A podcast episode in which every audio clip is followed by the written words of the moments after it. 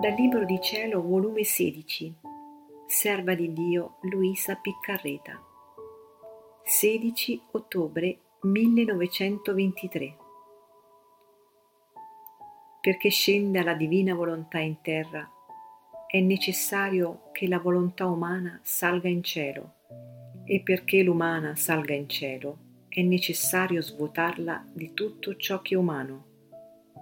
Compito di Luisa vivere in mezzo a noi e fare tutto ciò che è nostro e darlo a noi per tutti i suoi fratelli, onde noi, tirati da ciò che è nostro, possiamo restare vincolati con le umane generazioni e ridare loro il bacio supremo dell'unione della loro volontà con la nostra, che le demmo nella creazione.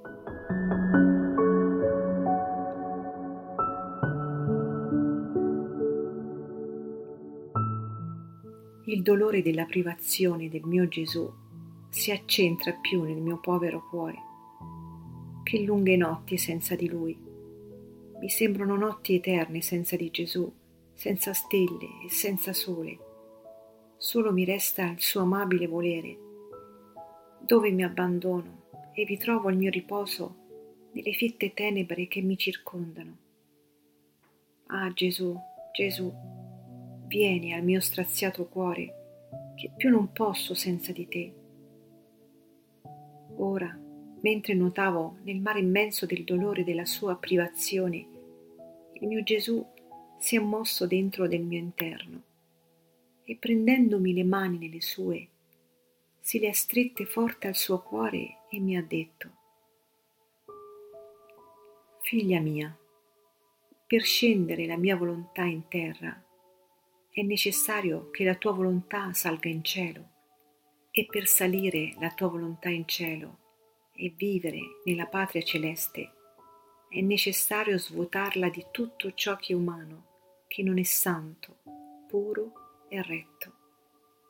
Nulla entra in cielo a far vita comune con noi, se non è tutto divinizzato e trasformato tutto in noi. Né la mia volontà divina scendere in terra e svolgere la sua vita come nel suo proprio centro, se non trova la volontà umana svuotata di tutto, per riempirla di tutti i beni che il mio volere contiene. Lei non sarà altro che un velo sottilissimo che mi servirà per coprirmi e dimorarmi dentro, quasi come ostia consacrata, in cui io formo la mia vita faccio tutto quel bene che voglio. Prego, soffro, godo e l'ostia non si oppone, mi lascia libero. Il suo ufficio è di prestarsi a tenermi nascosto e di un muto silenzio aderire a conservare la mia vita sacramentale. È questo il punto dove stiamo, il tuo volere ad entrare in cielo ed il mio a scendere in terra. Perciò il tuo non deve avere più vita, non deve aver ragione di esistere. Questo successe alla mia umanità, che mentre aveva una volontà umana, questa era tutta intenta a dar vita alla volontà divina. Mai si arbitrò, neppure di respirare da sé sola, ma anche il respiro lo dava e lo prendeva nella volontà divina. E perciò il volere eterno regnò nella mia umanità come in cielo così in terra. Vi fece la sua vita terrestre e la mia volontà umana, sacrificata tutta la divina, impetrò che a tempo opportuno scendesse sulla terra per vivere in mezzo alle creature come vive in cielo.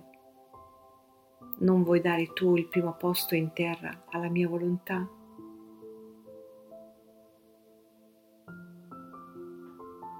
Ora, mentre ciò diceva, mi sembrava di trovarmi in cielo e come da un punto solo vedevo tutte le generazioni ed io, prostrandomi innanzi alla Maestà Suprema, prendevo il loro mutuo amore la loro adorazione perfetta, la santità sempre una nella loro volontà e l'offrivo a nome di tutti come contraccambio dell'amore, dell'adorazione e della sottomissione e unione che ogni creatura dovrebbe avere col suo creatore.